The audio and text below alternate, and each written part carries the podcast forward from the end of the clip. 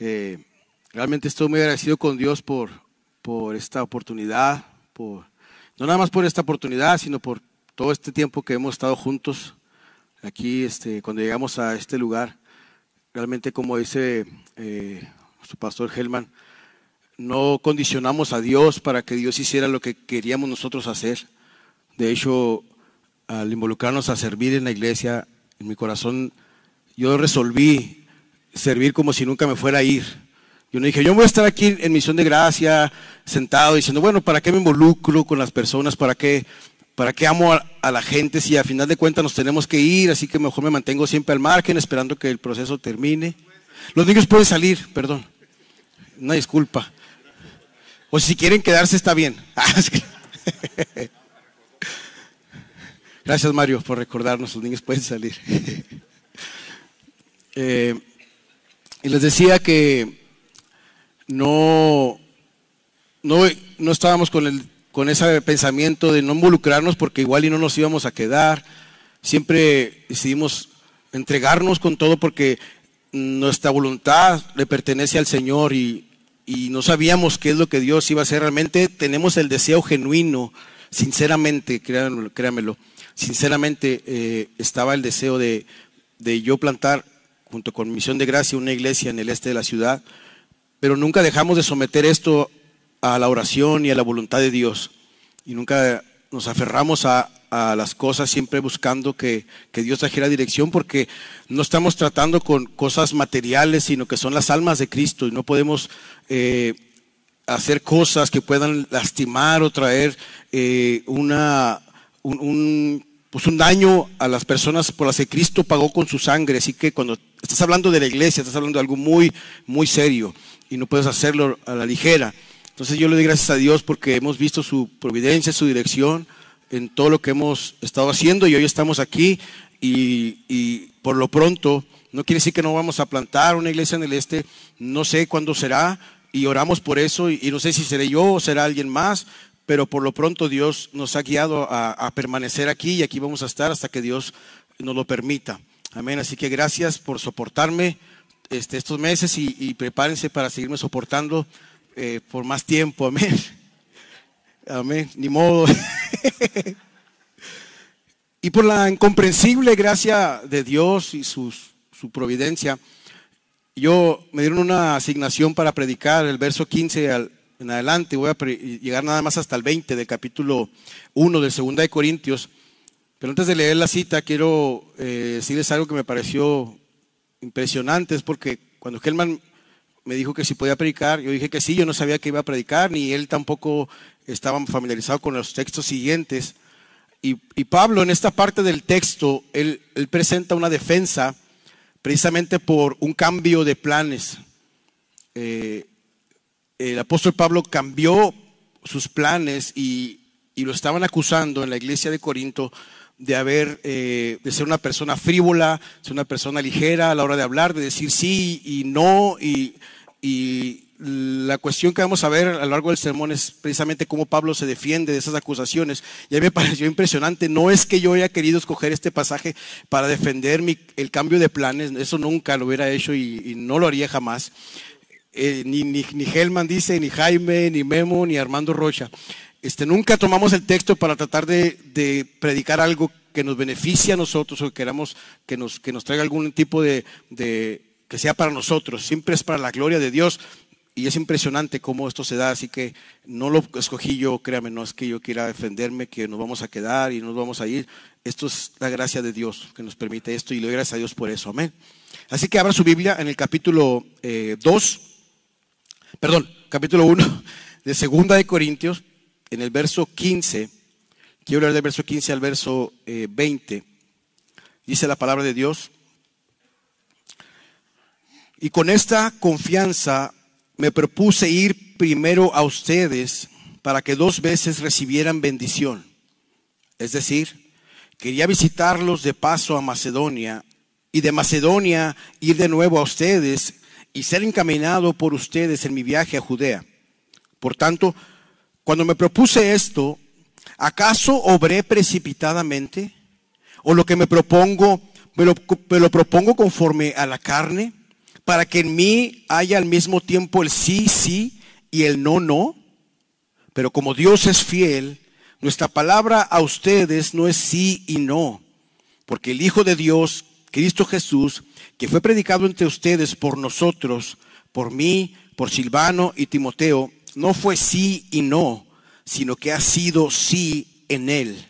Pues tantas como sean las promesas de Dios, en él todas son sí. Por eso también por medio de él es nuestro amén para la gloria de Dios por medio de nosotros. Vamos a orar. Señor, te damos muchas gracias. Gracias por tu palabra, que es bendita, Señor. Gracias porque tú has obrado de una forma extraordinaria en nuestras vidas, Señor, y guía nuestros pensamientos y nuestros corazones, Señor. Porque tú eres el Dios soberano que orquesta todas las cosas, Señor. Y te damos gracias porque tú eres sabio, Señor, y amoroso a la hora de obrar en nuestra vida, Señor. Te pido en el nombre de Jesús que tu palabra pueda traer a nosotros dirección, pueda traer a nuestra vida corrección, ánimo, Señor, eh, que podamos ser edificados en esta tarde. Te pido que uses mi vida, Señor, a pesar de mis debilidades, Señor. Yo te pido que tú eh, uses mi vida para poder traer una palabra, tu palabra, Señor, a tu iglesia, amada, Señor. Te pedimos gracias te pedimos gracias, perdón, por todo esto y te pedimos que nos sigas ayudando. En el nombre de Jesús. Amén. Eh, voy a esforzarme por en este sermón no usar tantas veces la palabra hermanos ni decir tanto amén. Este, si usted ve que le empiezo a decir, hágame una seña de que le baje a los amenes o a los hermanos. Amén, hermano. Eh, eh, bueno, el propósito de este sermón, lo tiene usted en sus hojas, es que el carácter y la forma de vivir del apóstol Pablo nos animen a vivir una a vivir, perdón, de una forma coherente, ya que nuestras vidas deben reflejar lo que predicamos. Si hay algo importante eh, que tenemos que poner atención, es que nuestras vidas sean coherentes con lo que decimos creer. Porque eso es lo que, realmente lo que tiene sentido. si yo creo una cosa, pero vivo de otra manera, eso puede traer confusión a mí mismo y a la gente que observa mi proceder. Por eso el cristiano es efectivo en su forma de, en su cristianismo cuando vive lo que predica, cuando se esfuerza porque lo que dice que cree se ve reflejado en su forma de proceder, en sus palabras, en sus acciones. Ese es el propósito. Y la vida de Pablo nos va a mostrar en su defensa todas estas características o algunas características que vamos a ver en él que comprueban que realmente él es una persona genuina y verdadera. Y algo que, debe preocuparnos o que nos, debe, debemos de poner mucha atención es que no hay nada más terrible para una persona que pasar por una larga vida en este mundo suponiendo o imaginando que es cristiano y luego descubrir en el temible día del juicio que jamás fue cristiano en absoluto. Lo más importante para una persona en esta vida y en este mundo es saber con certeza que es hijo de Dios. Mire, usted no puede tener certeza de muchas cosas. Podemos no saber cosas del futuro, ignorar ciertas circunstancias respecto a nuestras vidas, a, lo que vamos a hacer más adelante, pero hay, hay algo que sí debemos de ocupar nuestra vida, de asegurarnos que realmente seamos. Y es el hecho de que, de que realmente seamos hijos de Dios. ¿Por qué? Porque la palabra de Dios nos advierte que habrá personas en el día del juicio que van a decir, Señor, Señor, en tu nombre hice ciertas cosas. Señor, en tu nombre eh, yo te serví, yo prediqué tu palabra, yo hice. Y está hablando de personas que pensaban que estaban yendo por el camino correcto. Así que no hay nada más importante para usted en este día que usted tenga la certeza de que, su, de que su fe es genuina, de que usted realmente ha nacido de nuevo, de que usted realmente es un hijo de Dios, porque si usted no está seguro de eso, usted corre un grave peligro en su vida. Y la manera de saberlo es cuando vemos nuestra vida a la luz de las escrituras y ver si nuestra vida está conformada a la imagen de Cristo, ver si nuestra vida tiene esas características que dice la palabra que deben de tener los que realmente son hijos de Dios. La palabra de Dios nos revela ¿Cuáles son esas características de los hijos de Dios? ¿Qué tanto está nuestra vida conformada a la imagen de Cristo? ¿Qué tanto nos parecemos a Cristo? No está hablando de un perfeccionismo, de una vida absolutamente sin errores. No, no, no. Está hablando de cosas que se manifiestan en la naturaleza que ha sido transformada por el poder de Dios y que deben estar en nuestros corazones si realmente hemos nacido de nuevo. ¿Cuánto dicen amén a eso? Esa forma, perdón, nuestra sociedad, nuestra sociedad está acostumbrada a juzgar a las personas por lo que hacen, no por su carácter. Mientras alguna persona tenga algún talento o sea bueno para hacer ciertas cosas, este, eh, lo demás no importa. La sociedad se fija mucho en qué cosas sabes hacer y eso toma la manera de evaluar a una persona. Si un presidente puede ser el peor presidente o el presidente más inmoral, pero si el presidente da dinero, apoya a la, población, la gente está contenta, no importa lo que haga, con que, con que nos siga apoyando, con que siga ayudando al pueblo, eso es lo más importante, sin importarle su vida ética o moral y cuál es tu carácter. Y así es la forma en que la gente eh, admira o nos ha enseñado la sociedad. Y tristemente esa forma de juzgar se ha infiltrado en la iglesia. Ahora se juzga a los ministros por el tamaño de sus congregaciones, por los libros que ha escrito, por la influencia que tienen con, personalidades fuera del, cristianismo. Y, la gente dice, oh, ese, pastor debe tener algo bueno porque mira cómo tiene su iglesia inmensamente llena. Mira la cantidad de recursos que puede recolectar. Mira el, éxito, el, impacto que tiene. Mira, llevó hasta el presidente de tal país a su congregación. Mira, llevó a ese artista y ese artista está con él. Debe de estar haciendo algo bueno para que eso sea así. Y desgraciadamente los falsos maestros utilizan eh, ese tipo de cosas para acreditar lo que hacen y la gente está siendo engañada porque únicamente pone sus ojos en las habilidades, en el talento y lo que las personas pueden hacer en lugar de mirar lo que realmente importa es el carácter. Pero tales criterios, hermano, no impresionan a Dios. A Dios no podemos, al hombre podemos engañarlo con esas cosas, pero eso no impresiona a Dios. En la palabra de Dios él nunca pone su mirada en el talento de las personas. Dios nunca está buscando gente capaz de hacer cosas para usarlo. los ojos de Dios siempre están en, el carácter de la persona. Siempre Dios está fijándose qué es esa persona en lo privado. Por eso Proverbios capítulo 21, verso 2 dice, todo camino del hombre es recto ante sus ojos, pero el Señor sondea los corazones. Esa persona puede acreditarse ante la gente. Podemos simular ser buenas personas ante los demás. La gente puede pensar que somos piadosos por, la eh, forma en que podemos emular ciertas eh, cosas cristianas. Pero realmente Dios pesa los corazones y Él sabe quiénes somos en lo privado. Dice Andrew Bonar en sus recuadros lo tienen. La vida de un hijo de Dios es pesada por su carácter por lo que es y no por lo que hace. Un pastor no es útil por lo que hace, sino por lo que es. Esa es la forma en cómo Dios opera en la iglesia. También John Owen escribió, un ministro puede llenar bancos de su iglesia, el pan de la comunión, las bocas del público, pero el ministro es lo que es verdaderamente por estar de rodillas en secreto delante de Dios Todopoderoso. Eso es y nada más. Realmente es la forma en cómo Dios opera en nuestras vidas. Segundo Timoteo, el capítulo 2, el verso 21, por eso le dice el apóstol Pablo al joven Timoteo, si alguno se limpia de estas cosas, le dice, si alguno se limpia de estas cosas, será un instrumento para honra, para Dios. ¿Por qué? Porque Dios está buscando el carácter primero. Si alguno se limpia, entonces Dios estará listo y dispuesto para que pueda ser usado por Dios. Es lo que dice Pablo en 2 Timoteo. Y se fija también la historia en el libro de los Hechos, en el capítulo 6, cuando, cuando necesitaban gente para servir en la iglesia. Pedro se levanta y dice, búsqueme siete hombres guapos que sepan hacer las cosas inteligentes y que, tengan muchas habilidades matemáticas y que, hayan hecho ciertos estudios para que sirvan a la, iglesia. Así dice el texto. No dice si el texto, pero dice, búsquenme siete varones de buen testimonio, de buena reputación. Dice, llenos del Espíritu Santo y de sabiduría son cosas que no tienen nada que ver con habilidades, son cosas que solamente Dios puede dar a una persona. Son cosas que Dios ha operado en la vida de alguien. Y es lo que hace, es, la forma en como, como Dios opera en la iglesia.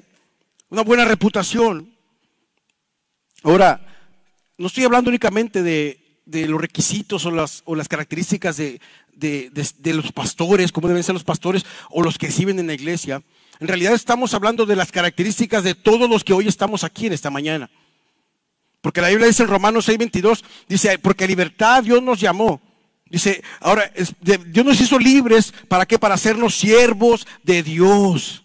Todos los que hemos sido libertados del poder del pecado somos siervos de Dios. Así que si usted, Dios lo ha libertado del poder del pecado, usted es un siervo de Dios y estas características son para usted también.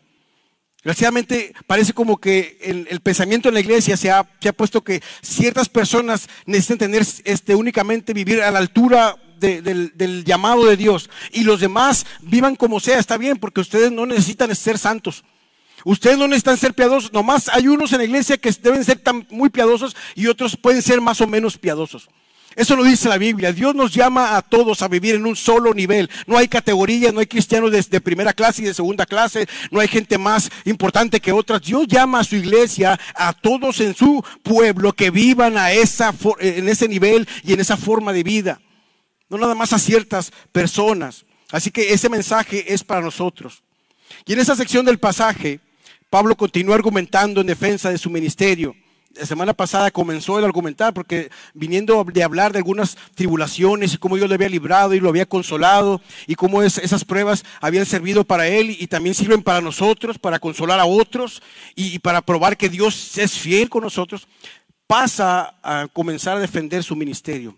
La semana pasada Pablo habló de la limpia conciencia de que todo lo que había hecho lo había hecho con una limpia conciencia, que no hablaba entre líneas, que no tenía dobles, eh, eh, eh, una cosa acá en privado y en público era otra persona. No, no, no. Pablo defiende su ministerio y una limpia conciencia, así que continúa haciéndolo en los siguientes, en los siguientes versos. Dice, debido al despiadado ataque por las acusaciones que había recibido de parte de los falsos maestros y hermanos que se habían dejado engañar. Había un grupo de personas que se habían levantado en la iglesia de Corinto y que habían creído a los que se llamaban, vamos a ver durante toda la carta, esto de los superapóstoles, de los que habla Pablo, que lo va a seguir mencionando en los siguientes meses, lo va a escuchar aquí todos los domingos, pero Pablo está defendiéndose de esas personas que, que se aprovechan de que él había cambiado de planes para decir algo que, que era una difamación a su persona. Así que es un ataque despiadado y lo más triste es que la misma iglesia ellos mismos estaban creyéndole a esos hombres. Es algo terrible, es algo triste. Pablo dice en algún verso más adelante, yo hubiera, preferido que ustedes me elogiaran a mí. O sea, en vez de que se unieran a sus mismos eh, ataques o chismes hacia mi persona, yo hubiera preferido que alguien se levantara, oye, no difames al apóstol. Oye, ¿qué te pasa? Tú no lo conoces, pero no lo, ni siquiera fue defendido por sus mismos hermanos que él había trabajado con ellos.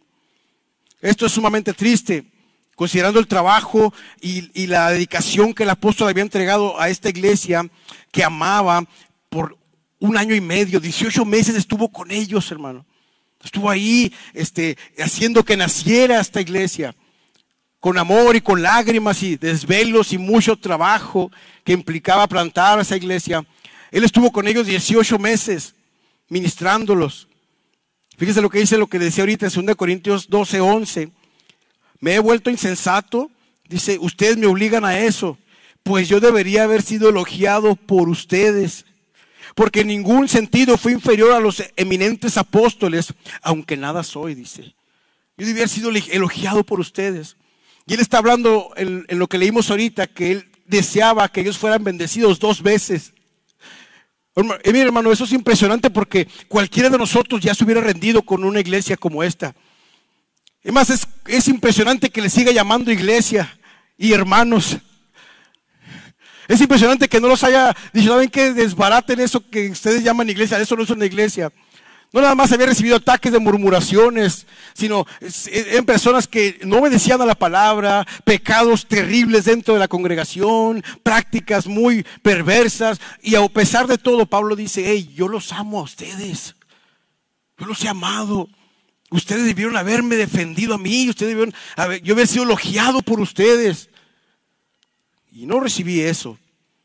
Ahora es importante decir también que la defensa de Pablo no es, en su propia reputación, sino que por, el desacreditamiento que estaba recibiendo, eh, lo que estaba pasando es que el mensaje estaba siendo desacreditado. O sea, Pablo no está defendiéndose porque por el chisme de su persona, como porque dicen eso de mí, porque su orgullo haya sido herido o porque le importara mucho que las personas este, obtuvieran una buena opinión de él. El problema que veía Pablo es que ellos estaban eh, diciendo algo de él inapropiado y el mensaje que él predicaba estaba siendo también mermado. El mensaje estaba siendo atacado, el evangelio estaba siendo desacreditado. Al desacreditar al mensajero, estaban necesariamente desacreditando el mensaje. Cuando, cuando una persona eh, se dice una, una, algún rumor sobre algún pastor o ministro del evangelio, cuando esa persona se para a predicar, el mensaje que está diciendo no tiene fuerza pierde su capacidad. ¿Por qué? Porque la gente duda de lo que está diciendo ese hombre, porque piensan que ese hombre no vive a la altura de lo que está predicando.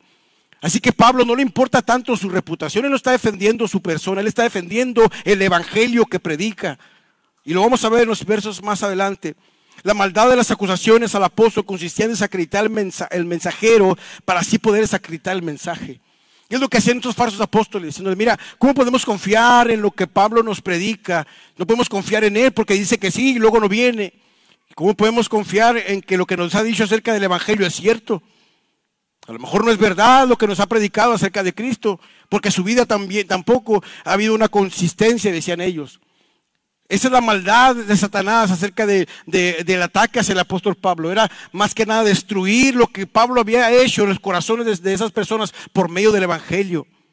Pablo se esforzaba por cuidar el testimonio de su propia vida, no por mantener una buena reputación, por razones egoístas, sino por el progreso y el avance del mensaje del Evangelio. Y en estos ocho versos que vamos a mirar, mis amados hermanos, Él va a dejar ver aspectos de su carácter que lo acreditan como un verdadero apóstol. Y es eso lo que nos interesa ver en esta mañana. Esos aspectos del carácter de Pablo que nos animen a nosotros a imitarlos también, porque deben de estar también en nuestras vidas, porque deben ser parte de lo que somos como creyentes.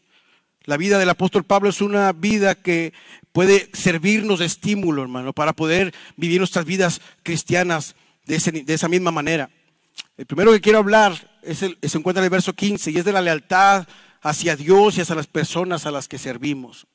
El verso 15 dice, nuevamente lo vamos a leer, y con esta confianza me propuse ir primero a ustedes, para que dos veces recibieran bendición. Es decir, quería visitarlos de paso a Macedonia y de Macedonia ir de nuevo a ustedes y ser encaminado por ustedes en mi viaje a Judea. O sea, él, él dice, miren, yo tenía la intención de, ir a Macedonia, pero antes de llegar a Macedonia yo quería estar con ustedes un tiempo. Y luego de ahí ir a Macedonia y luego regresar de Macedonia y antes de ir a donde tenía que ir, llegar otra vez con ustedes. Y luego de ahí ir así, ahora sí, salir hasta donde tenía que ir. Y la única razón por la que él quería estar ahí no era porque Corinto fuera una ciudad muy padre, tipo, no sé, California, no porque ahí había un Disneyland donde él podía ir a pasear. ah, voy a ir a Corinto, posible que voy a Disneylandia y luego ahí los visito como quiera. O no, en Corinto hacen unos burritos híjole, bien, bien suaves, voy a ir a Corinto y aventamos los burros y de pasada voy a ir a ver a los hermanos. No, no, no, yo estoy seguro de que no había cosas atractivas en esa manera para Pablo en Corinto. Era una ciudad totalmente antagónica hacia lo que él creía, no, él estaba, él, él quería ir a Corinto, la única razón por la que quería estar ahí era porque amaba a la iglesia. Era su lealtad hacia ellos. Él no los había engendrado para abandonarlos como un padre abandona a un hijo. Él no dijo, bueno, ya les hablé el Evangelio, ya nacieron de nuevo, que Dios les bendiga, arréglenselas como ustedes puedan. Él no pensaba de esa forma. Cuando ellos nacieron en Cristo, Él se preocupó porque ellos, porque el carácter de Cristo fuera formado en ellos. Hay una parte donde dice, vuelvo a sufrir dolores de parto hasta que Cristo sea formado en ustedes. Ese es mi propósito, que ustedes se parezcan a Cristo. El propósito de los que predicamos en este lugar cada domingo es que usted se parezca a Cristo cada vez más. Esa es la satisfacción y la gloria en nuestros corazones. Es el gozo de nuestras vidas, ver cómo la congregación cada día se parece más a Cristo. Y Pablo tenía el deseo de que estos hombres fueran edificados por su visita. No había una doble intención, no iba a pedirles una ofrenda especial o sacar de ellos ventaja de alguna manera. Lo único que quería era estar con ellos por el beneficio que él podía traer a sus vidas por quien era el apóstol. Pablo tenía el deseo, el deseo de que ellos fueran bendecidos por su visita. Y dos veces, hermano. No nada más una vez, dos veces. Fíjese, él está escribiendo esta carta cuando ya sabe todas las cosas que han dicho de él. Eso no cambió el sentido de la carta, eso no lo afectó y, no empezó a escribir una carta enojado.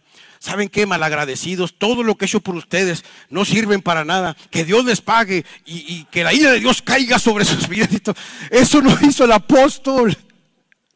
Ya sabía todo lo que habían dicho de él y, con amor les dice. ¿Cómo terminó el verso 14? Le dice, y en esta confianza ¿Cuál confianza? La confianza de que ustedes son nuestro orgullo y nosotros somos orgullo de ustedes. O sea, estábamos bien, dice Pablo. Dijo, dijo alguien por ahí una frase, este, andábamos chido. ¿Qué pasó? Tenemos buena relación, ¿cómo que ahora con lo que me salen? Era, era increíble lo que le estaba pasando a Pablo. ¿Cómo? Pues si estábamos bien, ustedes son mi orgullo y yo sé que yo soy el orgullo de ustedes. Por eso en esa misma confianza yo me propuse ir a visitarlos. No esperaba el, apóstol Pablo esa reacción de ellos. Pero ellos sin lealtad, pero Pablo con la lealtad del Señor en su corazón. La lealtad de Pablo no estaba condicionada por la respuesta de los corintios. Eso es algo impresionante. Pablo no era leal a los corintios porque les estuviera regresando el favor. Como a veces nuestra lealtad está condicionada a cómo la gente nos trata. Cuando las condiciones en la relación cambian, entonces las lealtades también cambian. Pero Pablo no era así. Pablo era como Cristo. La lealtad de Dios es fiel. Dice que Él es fiel. Y si nosotros fuéramos infieles, Él permanece fiel porque Él no puede negarse a sí mismo. Y Pablo tenía el ejemplo de Jesucristo. Quien es leal con nosotros sin importar o no basado en nuestro desempeño. Es a pesar de nuestro desempeño, Dios sigue siendo fiel con, nosotros. Y ese es el corazón de Pablo. No estaba condicionado porque le beneficiara económicamente eh, la relación que tenía con la iglesia de Corinto, porque le beneficiara en contactos, en alguna otra cosa. No, no, no. Él era leal, a pesar de que ellos le habían sido infieles a él por la forma en cómo hablaban de él. Pablo no era un hombre que buscaba lo suyo y viviera de la manera, y viviera la manera de obtener de ellos algún beneficio. Dice, al contrario, fíjense lo que dice el verso 14 del capítulo 12, se me hace que están sus recuadros de Segunda de Corintios. Dice lo que dice Pablo. Miren, esta es la tercera vez que voy, que, que estoy preparando para ir a ustedes. Y no les seré una carga, pues no busco lo que es de ustedes. Escucha esto, sino a ustedes. O sea, no me importa, no, vengo a buscar porque lo acusaban de vividor también de recaudador de dinero. Sí, yo no vengo a buscar lo que es de ustedes. Le dice, no, ese Pablo nomás viene a sacar dinero a la iglesia de Corinto. Eso es lo que decían los falsos apóstoles de él. Y si yo no vengo a buscar lo que es de ustedes, yo vengo a, buscarlos a ustedes. Es impresionante cómo Pablo lidió con esto sin perder, sin perder los afectos hacia los corintios. No perdió los afectos, no le afectó, hermano, la forma en cómo ellos respondían. Es impresionante eso porque nosotros no somos así. A nosotros nos afecta cómo nos trata la gente. Nos afecta la lealtad a nuestras vidas. Nosotros sí somos afectados cuando la gente no nos trata con lealtad. Nos resentimos, incluso nos hacemos los ofendidos, hasta lloramos y, hacemos, ¿cómo puede ser que me hayan hecho esto a mí? Si, yo tanto que he ayudado a esta persona y mira cómo me paga. Y cuando lo volvemos a ver, lo saludamos a lo mejor, pero Dios te bendiga. Eh, y, fíjese el pensamiento mundano en las redes sociales. Aléjate de las personas tóxicas. Rodéate de gente que aporte a tu vida cosas así. Pues no, no sé, hermano, no encuentro. Todos somos tóxicos, hermano, de alguna manera. Si, si, salirnos del planeta, no sé, hermano, y porque no hay, hermano. Pablo sabía eso, él no condicionó su lealtad a la respuesta de ellos y nunca perdió los afectos como nosotros. A nosotros nos la hacen y nos la pagan. ¿No dice usted algo así? Dígame, no, nomás, no, no. Yo veo que hacen con la cabeza así, pero no dicen amén para no estar expuestos. Y Dios ya lo sabe como quiere, hermano. Pues sí, ¿qué tiene? Entonces nosotros que buscamos retribución. ¿Por qué? Porque nos sentimos ofendidos, porque hemos invertido nuestra vida en personas. Hemos invertido, hermano, ¿cuántas veces no hemos hecho cosas más allá de nuestras fuerzas por gente y luego la gente nos da la espalda? Pero si conocemos a Dios, eso no debería de afectarnos porque realmente no lo estamos haciendo a las personas, sino a Dios. Porque de Él somos y a Él servimos y para Él vivimos. Todo lo que hacemos es para la gloria de Dios. Y si alguien nos ofende a nosotros, no es una ofensa hacia nosotros, es hacia Dios. Y un aplauso fuerte a Cristo, amén. Si eso le, impactó en su vida, amén, que lo haga. Pero Pablo no, no cambió su forma de, de su actitud. Él estaba imitando a Cristo, hermano. Porque Cristo tampoco cambió su actitud hacia nosotros jamás. Él nunca lo ha hecho. Él no está resentido. Cuando tú pecas, tú no vas delante de Dios y, luego Dios te dice, ah, ya vienes otra vez. ¿Qué pasó? Ya sé que vas a pedirme perdón por la misma cosa. La semana pasada viniste a pedirme perdón y ya otra vez la misma. ¿Sabes qué? Ya me caíste gordo. Ven la semana que entra. Así no actúa Dios. Hermano, tú cometes errores, fallas, pecas premeditadamente ante tu Dios y vas al trono de la gracia, dice la palabra de Dios. Hijito, si alguno hubiere pecado, abogado tenemos para con el Padre a Jesucristo. Dice, acercaos pues confiadamente al trono de la gracia para alcanzar misericordia y gracia para el oportuno socorro. Y vamos después de haber pecado y Dios nos perdona sin decirnos absolutamente nada. Y nosotros cuando alguien se acerca a disculparse con nosotros estamos ahí muy dignos. A ver, dime lo que tienes que decir. Sí, sí, pues me ofendiste.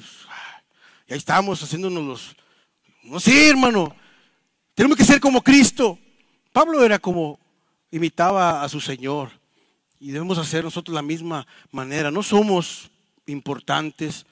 El mundo no gira alrededor de nosotros.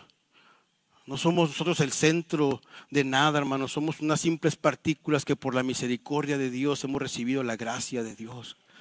Solamente eso somos, hermano. Y debemos estar agradecidos con nuestro Señor porque Él nos ha bendecido. ¿Dónde me quedé? Aquí. Mire. Ah, aquí estoy.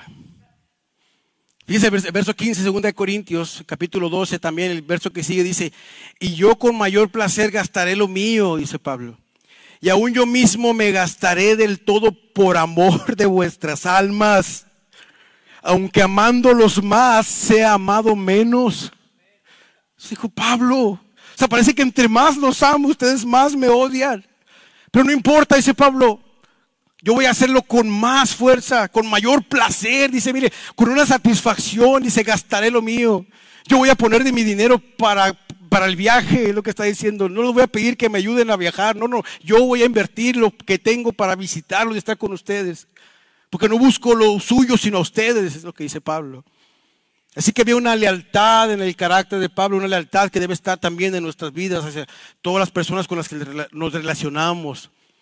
Nuestros hermanos en la fe, nuestra familia, nuestros hijos, la gente que tenemos oportunidad de ser de testimonio para ellos, hermano. Tienen que ver nuestra vida, ese tipo de actitudes que tuvo Cristo y que tuvo el apóstol Pablo. La segunda ah, cualidad de carácter que vemos en el texto está en el verso 17 y es la veracidad de los hijos de Dios. La sinceridad de los hijos de Dios. Verso 17 dice, por tanto, cuando me propuse esto, ¿acaso obré precipitadamente? ¿O, lo que me propongo, me lo propongo conforme a la carne? Para que en mí haya al mismo tiempo el sí, sí y el no, no. Pero como Dios es fiel, nuestra palabra ustedes no es sí y no. Aquí vamos a intuir cuáles son las acusaciones le estaban diciendo a Pablo, porque él comienza diciendo, acá sobre precipitadamente, han de haber dicho, el apóstol Pablo habla sin pensar, habló precipitadamente, nomás porque se le ocurrió, dijo, sí, sí, estaba emocionado y dijo, voy a ir a visitarlos. Y Pablo dice, ¿acaso mi vida, ustedes han visto en estos 18 meses que es mi forma de, conducirme? Yo obro de esa forma y si acaso obré precipitadamente, o lo que me propongo me lo pongo en la carne, también he acusado de, de actuar en la carne. Es decir, Pablo lo que dice lo dice en la carne, no lo dice en el espíritu. Ah, porque eso sí, los, los superapóstoles se jactaban de, ser super espirituales, experiencias místicas, eso es lo que ellos se jactaban y eso impresionaba a los corintios, cosa que Pablo no tenía. Pero ellos sí, y, dice, nosotros andamos en el espíritu, casi flotamos, decían los superapóstoles. Y Pablo anda en la carne, porque dijo una cosa y no vino. Pablo dice, ¿acaso hago las cosas en la carne? para que en mí haya el sí, sí y el no, no al mismo tiempo. O sea que a veces digo que sí, pero estoy diciendo que no. Y cuando digo que no, estoy diciendo que sí. Como cuando a veces se, enojan las esposas, ¿estás enojada? No, pero sí está enojada, ¿verdad? bueno, también los esposos hacemos la misma. No, también, ¿ves? Oye, ¿estás enojado, flaco? No, no, no estoy enojado. ¡Ey! Siéntate bien, Santiago. Pablo no era así como yo. Pablo no era como, como, no actuaba así, de mí no hay el sí, sí y el no, no. Cuando yo dije una cosa es que realmente tenía el deseo sincero de hacerlo. En mi mente y en mi corazón estaba así, quiero hacer este viaje, quiero estar con ustedes. Él no disputa el hecho de que haya cambiado sus planes, pero sí niega enfáticamente que, haya, que haga sus planes como un hombre mundano podría ser los suyos. De modo que diga sí y al mismo tiempo no. Pablo no está actuando de esa forma. Lo que quiere dar a entender es que todo en esta vida, mis amados hermanos, eh, no todo, perdón, en esta vida está al alcance de nuestra voluntad. Porque a veces Dios hace que las circunstancias impongan un cambio de planes. O sea, tenemos el deseo de hacer cosas. Sinceramente, no estamos bromeando cuando decimos, hermano, quiero visitarte, quiero estar en tu casa. Y de repente Dios no te permite que estés. No es porque no haya sido sincero en el deseo de hacer ciertas cosas, es porque Dios a veces, Él hace un cambio de planes. ¿Y por qué lo hace? Porque Él es Dios. Porque Él es soberano, porque Él, Él hace su voluntad, porque Él es más sabio que nosotros. No estaba diciendo Pablo que no iba a ir, porque el más, verso más adelante él, él, él explica por qué razón no quiso visitarlos. La razón fue lo de la carta, esa que no tenemos, la carta severa que le llaman la carta triste, donde él los, los exhorta muy duro y dice, no quiero añadir más tristeza. Y estaba, estaba el asunto tan mal que quise esperarme para no entristecerlos más. Pero sí quiero ir a verlos. Pero aunque la voluntad sea buena y sincera, no siempre Dios tiene los mismos planes que nosotros. David quería construir una casa para Dios, ¿se acuerdan? Según Samuel capítulo 7. Ese, ese deseo no, se, le salió de la carne, realmente era un hombre que era su corazón conforme al de Dios, lo dice su palabra. Y, quería, y tenía el deseo genuino y sincero de construir una casa para Dios. Y Dios le dijo, no, tú no vas a construirme una casa, tu hijo sí. O sea, Dios, no se oponía al hecho de que él construyera una casa, pero no vas a ser tú, va a ser alguien más el que lo va a hacer. Tomen las gracias por tu deseo. Eso ya es una evidencia de que quieres agradarme. No lo dice, pero yo creo que Dios sabe que queremos agradarlo y tenemos la voluntad de agradarlo, aunque, aunque Él nos cambia, a veces Él no quiere, nuestra voluntad no siempre es lo que queremos hacer, sino que Él tiene algo que hacer mejor que nosotros. Eh, Pablo quería predicar en Asia, ¿se acuerda? Cuando dice en, Hechos capítulo 16, dice que, que él tenía el deseo de ir a Asia y que el Espíritu Santo no se lo permitió. Y dice que tuvo una visión donde un, varón macedonio le decía, pasa y ayúdanos. Y en vez de ir a Asia, tuvo que ir a Macedonia. Pero en el verso, en el capítulo 19, en el verso 10, hay la evidencia de que Pablo sí fue a Asia a predicar. Sí estuvo en Asia por un buen tiempo. Lo único que pasaba es que no era el tiempo de Dios. No era, no era el tiempo. Dios quería que fuera a Asia, pero antes de ir a Asia tienes que ir a otro lado, a Macedonia. Yo sé cuándo vas a ir a Asia. Nosotros hablamos, queremos plantar una iglesia, sabemos que hay necesidad de, de, sana doctrina en esta ciudad, hermano, y queremos plantar una iglesia en el este, pero va a ser en el tiempo de Dios, cuando Dios lo disponga, cuando Dios abra las puertas, porque es muy evidente cuando Dios empuja algo a hacerlo, hermano. Tú no estás luchando contra, contra, la marea, no, no, no. Tú nada más te subes y te dejas deslizar porque Dios está abriendo caminos, está abriendo puertas, está poniendo los medios, está levantando cosas porque lo hace con su poder, hermano. Y nosotros nada más nos integramos a sus planes. No es que Dios integre nuestros planes, Dios no viene a integrarse a nuestros planes, hermano. ¿Se acuerda cuando llega Josué y está el ángel con la espada desenvainada y le dice el ángel, ¿eres de los nuestros o de nuestros enemigos? Y luego le dice, eh, tranquilo, yo no soy, no soy de los enemigos, sino como el jefe del ejército he venido aquí. Siendo, no vengo a formar parte de tus planes, yo tengo mis planes, tú sigues mis planes, yo voy a hacer las cosas. Y es como Dios trabaja, no estamos nosotros orándole a Dios, Señor, únete a mis planes, tengo estos deseos, Señor, bendícelos. No, no, no. Dios tiene planes, Dios tiene propósitos, Dios tiene, Dios, Dios hace lo que Él quiere porque lo tiene ya predispuesto por su gran amor. Nosotros únicamente nos unimos a, lo que Él está haciendo. En su recuadro dice que Pablo propusiera su viaje. No significaba que no, que, no fuera veraz o sincero cuando les anunció que iría. Lo que mostraba su cambio de planes era que Pablo era un hombre que eh, quien estaba sometido completamente a la voluntad de Dios. Eso es lo que mostraba. Incluso aunque él hubiera dicho que iba a ir, si Dios no quería que fuera todavía, no iba a ir. Porque él era un hombre que estaba sometido a la voluntad de Dios. Dios quería que su evangelio eh, fuera predicado en Asia, como le decía ahorita, pero sería en el tiempo de Dios. Es el tiempo de Dios, hermano, en que hacemos las cosas. El hombre carnal hace las cosas siempre tratando de obtener algún beneficio propio. Se mueve por sus emociones. El hombre espiritual, al contrario, busca hacer las cosas porque son agradables a Dios. El hombre carnal siempre está buscando qué beneficio le va a dar hacer ciertas cosas. El Hijo de Dios siempre está buscando cómo puede glorificar más a Dios con las cosas que hace. Pablo no actuaba según la carne, sino según el Espíritu, porque él lo dijo en Romanos 8:4. Porque la justicia de la ley se cumple en nosotros, que no andamos conforme a la carne, sino conforme al Espíritu.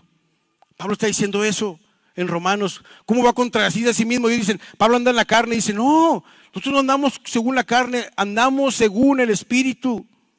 Es lo que está diciendo el apóstol Pablo. Los cristianos de Corinto tenían suficiente testimonio de la vida de Pablo como para pensar que no era sincero.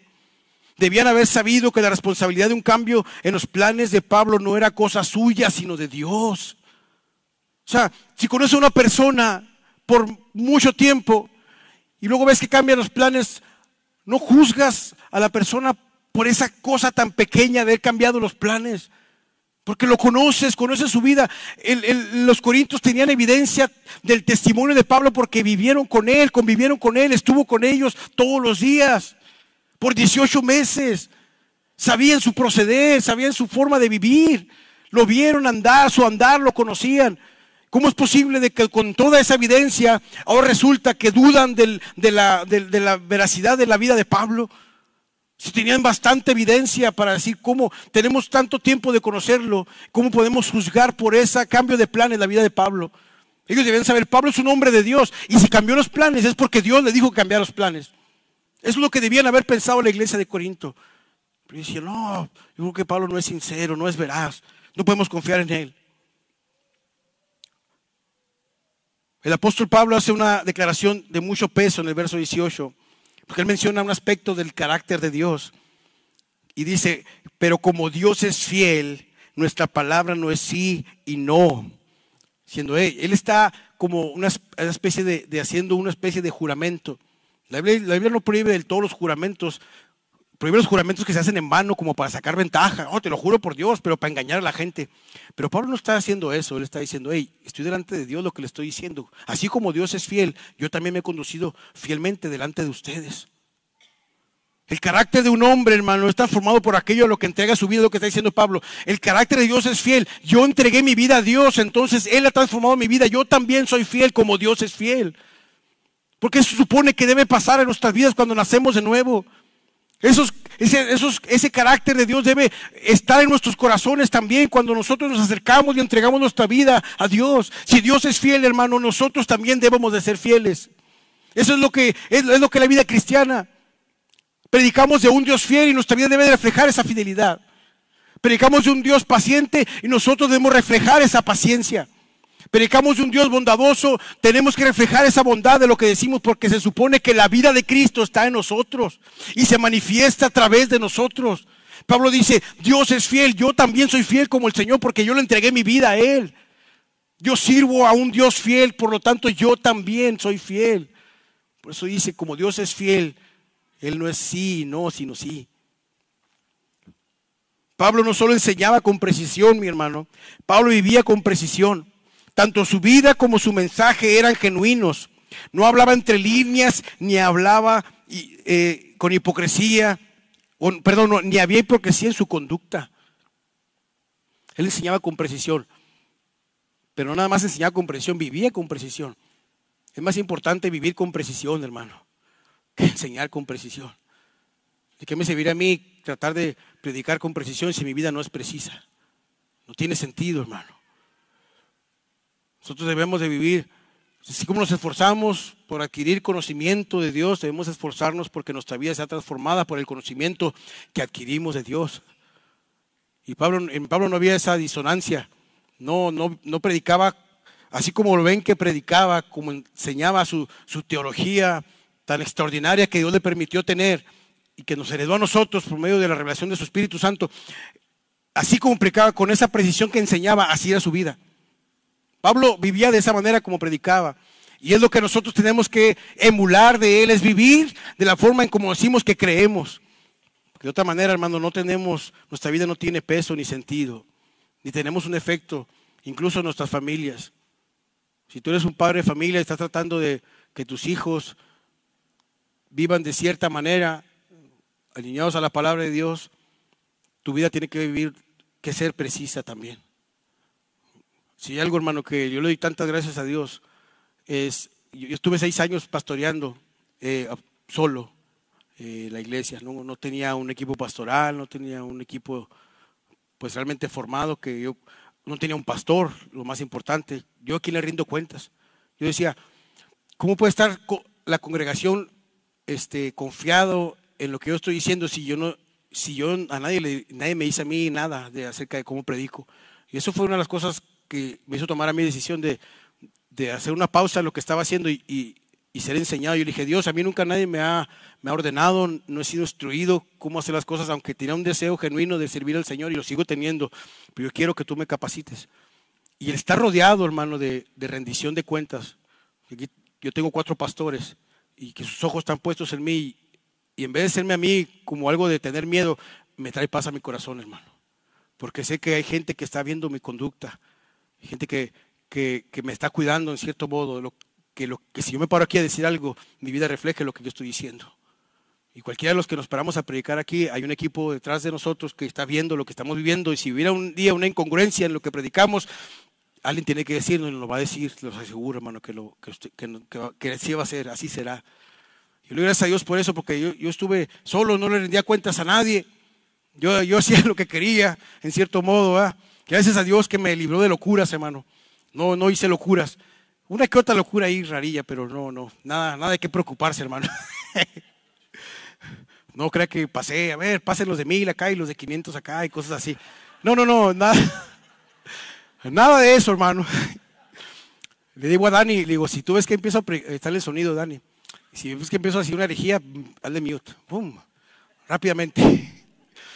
No, hermano, por misericordia de Dios, hermano, nos mantuvimos en la, en la línea todo lo que pudimos hacerlo. Y, y le doy gracias a Dios, hermano, porque a pesar de todo eso, Dios tuvo misericordia de nosotros, hermano. El verso 19, hermano, vamos a ver otra cualidad del carácter de Pablo. La confiabilidad del mensaje de los hijos de Dios. Dice verso 19, porque el Hijo de Dios, Cristo Jesús, no fue predicado entre, nosotros, entre ustedes, por nosotros, por mí, Silvano y Timoteo. Dice, no fue sí y no, sino que ha sido sí en Él. Pues tantas como sean las promesas de Dios, en Él todas son sí. Por eso también por medio de Él es nuestro amén, para la gloria de Dios por medio de nosotros. Hermano, es increíble que por el, un simple cambio de planes de viaje, los falsos apóstoles este, dijeran, ¿cómo podemos confiar en, en, en Pablo? No podemos confiar en Él y como no podemos confiar en Él, tampoco podemos confiar en, en lo que nos predica. ¿Cómo, ¿Cómo puede ser posible que por esa cosa tan pequeña? Pablo menciona a Jesucristo como el sí de Dios, hermano. Si el mensaje de Dios es digno de confianza por la obra de Jesucristo, entonces también sus mensajeros lo son, lo que está diciendo Pablo. Si, si lo que, si, si Jesucristo es el sí de Dios a todas sus promesas y podemos confiar en esas promesas de Dios, entonces también los mensajeros que les predicamos ese mensaje debemos ser dignos de, que nos tengan confianza, porque nosotros les enseñamos eso que ustedes dicen amén. Ellos decían amén a, a lo que les había enseñado y cómo es posible que el que les enseñó a decir amén no le podían creer si él les había enseñado ese mensaje. Y el mensaje de Dios no era así y no, el mensaje de Dios era así y Jesucristo es el sí del Señor. Así como el apóstol este, dijera, nosotros les predicamos este mensaje y ustedes lo creyeron. Dijeron amén a este mensaje y ahora resulta que no nos queda nosotros que les enseñamos a, a hacerlo. ¿Cómo puede ser posible? ¿Se fijan que no tiene sentido casi diciendo el apóstol Pablo? El mensaje de Pablo era confiable porque siempre estaba centrado en Cristo. Nunca predicó poniendo el foco hacia su persona. Siempre se trató de Cristo. Nunca aprovechó el lugar que tenía de eminencia para hablar acerca de él mismo, para gloriarse, para jactarse de cosas. Vamos a ver más adelante que sí se glorió, pero se glorió en las debilidades. No en, las cosas que podía, él podía. Si alguien podía gloriarse por encima de esos superapóstoles, era el apóstol Pablo. Por todo el trabajo que había hecho, hermano, todas las iglesias que había plantado, todas las cosas extraordinarias que había hecho durante su ministerio, hermano siempre dando su vida, siempre arriesgándose, siendo acusado, siendo apedreado, siendo este, eh, latigado, estando en la cárcel por muchos años. Todo eso, él podía gloriarse de todas esas cosas, hermano, pero nunca las usó. Y la única vez dijo, bueno, ustedes me obligan a gloriarme y empezó a hablar acerca de una experiencia que tuvo, que fue llevado al tercer cielo. Y él habla en tercera persona para no gloriarse él mismo. Conozco a un hombre, dice, no sé si en la carne o en una visión que fue arrebatado y se llevado al tercer cielo y se le, y se le dio a, entender cosas que inefables. Pero de tal hombre dice, no me gloriaré. Me voy a gloriar más bien en mis debilidades para que repose sobre mí el poder de Cristo. En eso sí me voy a gloriar. Pero nunca utilizó su predicación para apuntar el reflector hacia su persona. Es lo que dice 1 Corintios 2.1. Por eso cuando fui a ustedes, hermanos, proclamándoles el testimonio de Dios, en sus recuadros. No fui con superioridad de palabras o de sabiduría, porque lo acusaban de, oh, Pablo se cree mucho. Habla, quiere hablar así muy, eh, con palabras muy sabias. Dice, no, yo no fui así. Porque, dice, porque nada me propuse saber entre ustedes excepto a Jesucristo y a este crucificado. Dice, yo fui no con palabras extraordinarias, porque lo acusaban también de, ser arrogante y orgulloso. No, no, no, yo fui con palabras. Dice, lo único que les dije y el único mensaje que yo tenía que dar era Jesucristo y a este crucificado. Ese era su mensaje. Los falsos maestros siempre apuntan sus mensajes hacia ellos mismos, hacia sus habilidades, hacia sus, sus posesiones. Esos falsos maestros siempre dicen, oh, yo tengo un manto y Dios me ha ungido a mí y yo puedo bendecir a alguien más y están hablando de ese tipo de cosas. Eso hacen los falsos maestros. Y lo que Pablo tenía de por basura, esos hombres los tienen de currículum personal. Pablo decía, no todo eso que yo tenía, fariseos, fariseos, en cuanto a la ley irreprochable, todo eso, todo eso lo tengo por basura. Y los falsos maestros lo agarran de currículum y lo exponen en sus púlpitos. Y toda la predicación se trata de lo que hacen, de lo que son capaces de hacer, para que la gente los adore ellos mismos y le roban la gloria a Dios, hermano. La gloria que solo le pertenece al Señor. El Hijo de Dios, el siervo de Dios, siempre debe hacer todas las cosas para apuntar a Cristo. No importa que no sepan ni quién eres ni de dónde saliste, pero que sí sepan quién es Cristo y quién es Dios, hermano, por medio de, tu vida y de lo que tú enseñas. Eso es lo que hacía Pablo. Nunca usó esa cosa como hacían los, falsos maestros de apuntar los reflectores hacia ellos mismos. Si somos hijos de Dios, nuestras vidas, al igual que nuestro mensaje, debe apuntar siempre a Cristo y a su gloria. Si nos gloriamos en algo que sea en la cruz de Cristo, hermano. Es lo que dice Gálatas 6, 14. Pero lejos esté de mí, sepa lo gloriarme, sino en la cruz de nuestro Señor Jesucristo porque el mundo me es crucificado a mí y yo al mundo. Lejos de usted, de mí, eh, lejos esté, diciendo que no se te ocurra tal cosa. Eso es algo que jamás pudiera ocurrir. ¿Cómo? Lejos esté de mí gloriarme en otra cosa que no sea en la cruz de Cristo. Y de eso tenemos que gloriarnos nosotros, hermanos, siempre. Si hay algo en lo que tenemos que traer gloria a nuestra vida es en la cruz de Cristo. Es en Él mismo, en su obra, en su sacrificio, en la obra que Él ha hecho en nuestras vidas, siempre apuntando a Él y, no hacia nosotros. Si alguna persona profesa ser creyente, pero al mismo tiempo coloca su gloria este, en cualquier otra cosa, debería revisar seriamente la realidad de su profesión de fe. Usted pone su gloria, oh, es que yo soy Julián, yo, yo he hecho tantas cosas, yo he hecho esto, yo soy esto, yo, yo, yo, y ahí está hablando de sí mismo, oh, es que yo, fíjese que yo esto, y fíjese que yo esto. Oh, sí, este, hice esto, tengo estas cosas que compré. Oh, si usted viera los hijos tan buenos que, Dios me ha dado, si viera, oh, wow. los hijos no son trofeos para, para presumir, hermanos, son testimonios de la gracia de Dios. ¿Y sabe por qué le digo esto? Porque hay malos padres que tienen buenos hijos. ¿Cómo es eso? Y también conozco buenos padres que tienen malos hijos. Entonces tenemos que entender, hey, todo es por la gracia de Dios.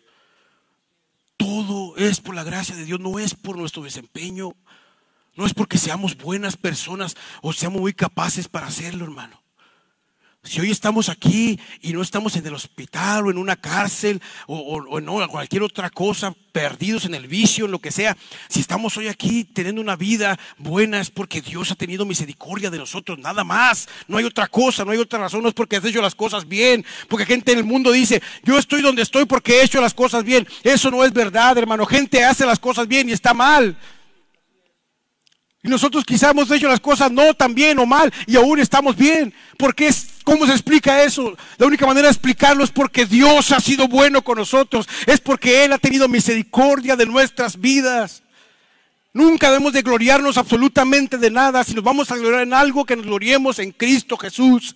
Él es nuestra gloria, decía Pablo. Él es mi gloria. Me glorío en la cruz de Cristo. Si tenemos que gloriarnos en algo que sea nuestras debilidades, decía Pablo. Sí, sabes que yo estoy bien burro. Así digo, a veces va. A veces me la paso diciendo cosas así, pues estoy jugando, pero a veces en serio. Híjole, ya la que se me fue la onda hacer esto. Y no, es que. Y luego a veces yo delante de mi mamá, veas que los mamás como son. No, mijo, tú no, tú, tú no eres tonto, mijo. Yo, yo adré de verdad. Ay, mamá, es que estoy bien menso, de ver cómo estoy burro. No, no, mijo, no, no, tú, tú no eres burro, tú eres muy inteligente, tú eres bueno. Y yo a propósito les sigo diciendo, ah, no, no, es que sí estoy bien menso. No, no, mijo, no estás menso. Así dice está, ¿verdad? Pero en realidad no somos tan buenos, hermano. No somos, no, no, no, ni, así, hermano. Todo es por Dios. Por eso Pablo dice, si me, si voy a glorar en algo, me voy a glorar en lo que no sé, en mis debilidades. Y Pablo, si algo hace Pablo en toda la carta es hablar de sus debilidades. Él habla de sus decadencias. No dice Romanos capítulo 7, miserable de mí, ¿quién me llevará este cuerpo de muerte? Quiero hacer una cosa y hago otra. Quiero agradar a Dios y no puedo. Y lo que odio lo termino haciendo. Él, está hablando de su propia vida en el presente. No está hablando de que así era antes. No, no, él literalmente está viviendo de esa manera y nosotros estamos igual. Miserable de nosotros, ¿quién nos librará este cuerpo de muerte? Por eso para el cristiano la muerte no es el fin, hermano, al contrario. Decimos, Señor, gracias porque un día me voy a deshacer de este pecado que está en mi carne y pueda poder con todas mis mi, fuerzas y mi corazón adorarte de una manera limpia totalmente. Pero mientras estoy en esta tierra afectado por el pecado. Y aún así es impresionante que Dios, por medio de Jesucristo, nos ve justos, hermano. Que a veces venimos peleándonos en el carro y agarrándonos del chongo con la esposa y luego llegamos aquí y nos sentamos. Y ya estamos cantando, su gracia es mayor. ¿Ves? Su gracia es mayor. Dame gracia, amor. Deberías de ser como Dios, que su gracia es mayor. y aún así Dios nos bendice, hermano. No por nuestro desempeño, porque Él es fiel. Ya voy a terminar ahora sí. Me brinqué una, ¿verdad? Oh, sí. Fíjense, hay un recuadro ahí, no me lo quiero brincar, acerca de, de que Dios es fiel. Dice, todo el Nuevo Testamento es un testimonio de las promesas de Dios, de que las promesas de Dios, perdón, se han cumplido y se están cumpliendo en Jesucristo. Las promesas de gozo, de amor, de bondad, de perdón, de salvación, de santificación, de comunión, de esperanza, de glorificación son posibles y se han realizado en Jesucristo. Todas las promesas de Dios son sí en Cristo. Pablo, eh, Pablo menciona esa parte de Dios para hablar de la confiabilidad de su mensaje. Todo lo que Dios ha prometido, que en el, Antiguo Testamento lo que prometió Cristo era el cumplimiento de todas las promesas de Dios. Y yo les enseñé eso. Ustedes no lo sabían, nunca habían escuchado el Evangelio hasta que yo se los prediqué. Y ustedes dijeron amén. Deben de confiar también en aquel que se los enseñó. Y ahora sí, para concluir el mensaje. Eh, ¿Pablo era un hombre perfecto? Claro que no, hermano. No, estamos hablando de perfección. No existe tal cosa en el cristianismo. No hay tal cosa como un hombre perfecto, una mujer perfecta que no se equivoca. No. La perfección, hermano, únicamente la vamos a obtener el día que muramos, hermano. Que se complete nuestra, nuestra salvación por medio de la glorificación. Antes de eso, no, hermano. Y Pablo no era la excepción, él, no dice, como les decía ahorita, el, el Romano 7, él dice, porque yo sé que en mí, en mi carne, no mora el bien. Él no está jactándose de, ser una persona súper santa y no equivocarse, no está defendiendo que él es perfecto, para nada, hermano. Pablo no era perfecto, pero lo que sí Pablo había hecho es que Pablo había renunciado a la hipocresía y al fariseísmo que practicaba en el pasado. Diciéndole, yo no soy hipócrita cuando les hablo, cuando les he dicho que iba a ir. Cuando les digo que los amo, no estoy fingiendo. Antes cuando era fariseo, quizá eso era porque él lo dice en un texto, que renunciando a toda hipocresía, a toda, impiedad, a todas esas cosas que en el pasado practicaba, ya no las practico, dice Pablo. No soy hipócrita y no soy, no, no practico ese fariseísmo, esa, ese, ese de estar de ustedes de una manera y tener una vida pecaminosa oculta detrás. No estoy viendo de esa manera, no estoy haciendo eso. Son de Corintios 1.12 dice, porque nuestra satisfacción es esta, el testimonio de nuestra conciencia que en la santidad, dice, y en la sinceridad que viene de Dios, no en sabiduría carnal, sino en la gracia de Dios nos hemos conducido en el mundo, especialmente entre ustedes. Pues, mi conciencia me testigo que yo me he conducido con ustedes en santidad. No está hablando de perfección, hermano. Es como si Pablo dijera, ustedes pueden acusarme de lo que quieran, pero tengo una conciencia tranquila. Ustedes me acusan, pero mi conciencia no me acusa. Ustedes pueden decir de mí yo cualquier cosa, pero yo tengo la conciencia tranquila porque yo me he conducido delante de Dios de esta manera. Renunciar a la hipocresía, a todas esas cosas. Es como, esto no significa, hermano, que sea perfecto, significa que no me aferro al pecado, que más bien lo mortifico. Eso es lo que está diciendo Pablo. Hey, no soy perfecto, pero no me aferro al pecado. No, no estoy aferrado a lo que sé que te ofende. Más bien yo lucho todos los días para mortificar el pecado. Ese debe ser nuestro deber de todos los días, hermano. Mortificar el pecado. Las características que observamos no son, eh, perdón, las características que observamos no son nuestras de una vida, perdón, muestras de una vida perfecta. Son una muestra de una vida débil, necesitada, pero anclada en Dios en un Dios fuerte y todo suficiente. Son muestras de una vida conformada a la imagen de Cristo, una vida leal, veraz, confiable, dedicada al servicio de Dios y del cuerpo de Cristo. Eso es lo que, lo que Pablo está diciendo. No estoy diciendo que soy perfecto, ni le estoy diciendo a ustedes que tenemos que, que, o sea, tenemos que vivir en santidad, pero eso no es perfección, hermano. Pero tenemos que estar apuntándole a esa meta. Yo quiero, yo quiero ser como Cristo. Y puedo estar muy lejos a lo mejor, o, yo no sé a qué distancia esté, pero ese es a donde yo lo estoy apuntando. Y me estoy apuntando de esa manera, no voy a albergar pecados ocultos, no voy a tratar de ser hipócrita. Dios nos libre de hipocresías. Y eso lo oramos incluso en, nuestras reuniones de oración. Dios, líbranos de hipocresías, líbranos de fingimientos, de ser unas personas aquí y otras personas fuera de aquí de tener vidas ocultas detrás donde nadie nos mira. Pablo dice, no, y mi vida es una carta abierta, yo estoy abierto delante de ustedes, así como me ven ser aquí, también así soy en mi casa y así soy delante de los hermanos y delante de quien sea, pregúntenle cómo soy y soy la misma persona. Nosotros tenemos, estamos rodeados también nosotros de personas que, tienen nuestros ojos puestos en nuestras vidas, hermano. Si usted tiene una familia o es padre de familia, sus hijos miran su conducta. Usted puede aquí darse golpes de pecho y decir que es buena persona, pero sus hijos saben realmente qué clase de persona es usted, porque viven con usted, al igual que su esposa. La gente donde nos desenvolvemos en nuestros trabajos, ellos saben quiénes somos realmente. Podemos decir que somos cristianos, pero ellos ven nuestros procederes, porque nos ven 24, eh, perdón, este, 8 horas al día cada rato.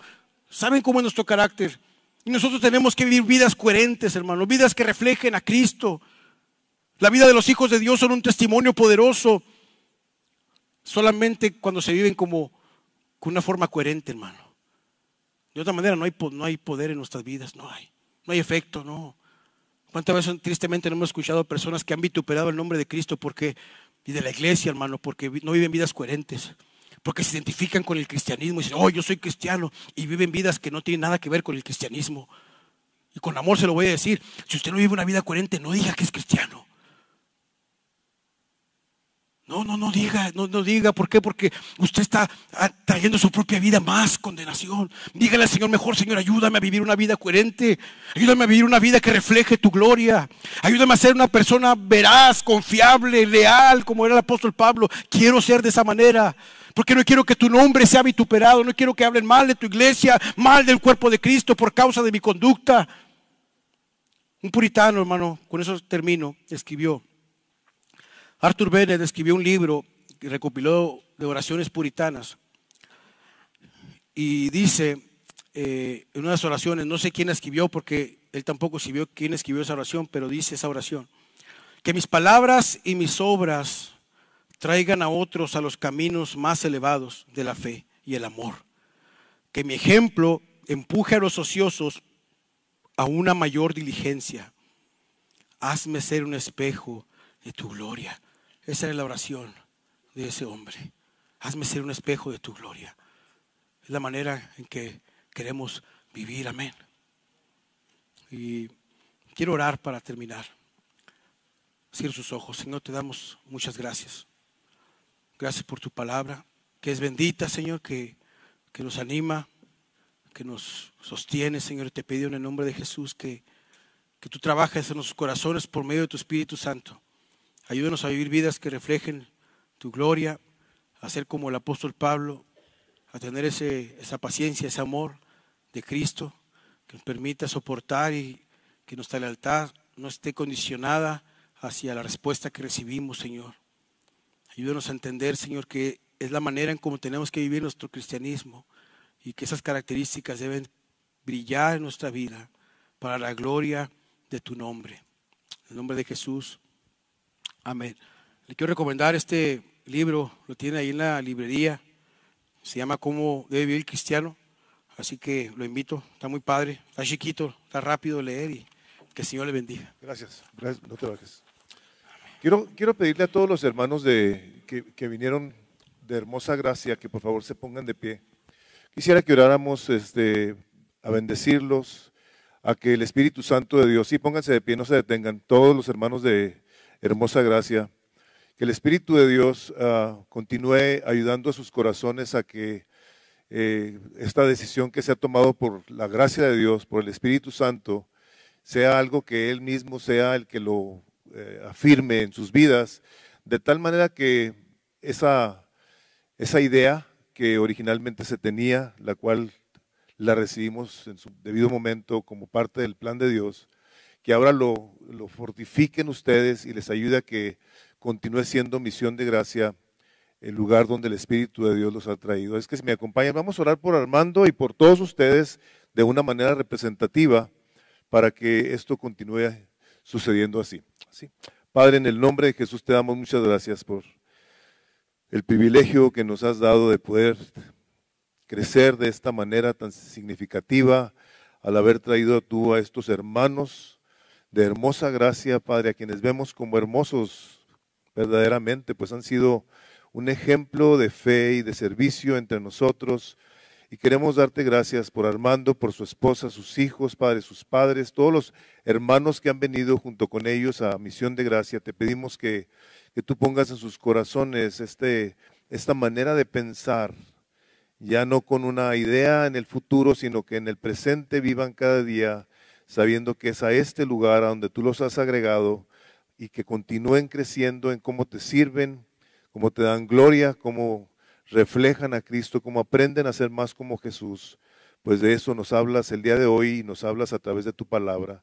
Los bendecimos, Padre, los ponemos en tus manos y te pedimos que en todos pongas este sentir, Señor, que tengamos un mismo sentir en relación con tu iglesia, a la cual tú nos has agregado, porque ni siquiera nosotros aquí en Misión de Gracia venimos aquí porque quisimos, sino porque tú nos trajiste. Te damos gloria y te damos honra y te pedimos esta bendición en todos y cada uno de ellos, en el nombre de Jesús. Amén. Se los bendiga a todos, están ustedes despedidos, vamos a darles un fuerte aplauso. Gracias, hermano. ¿Están despedidos? Pasen buenas tardes todos.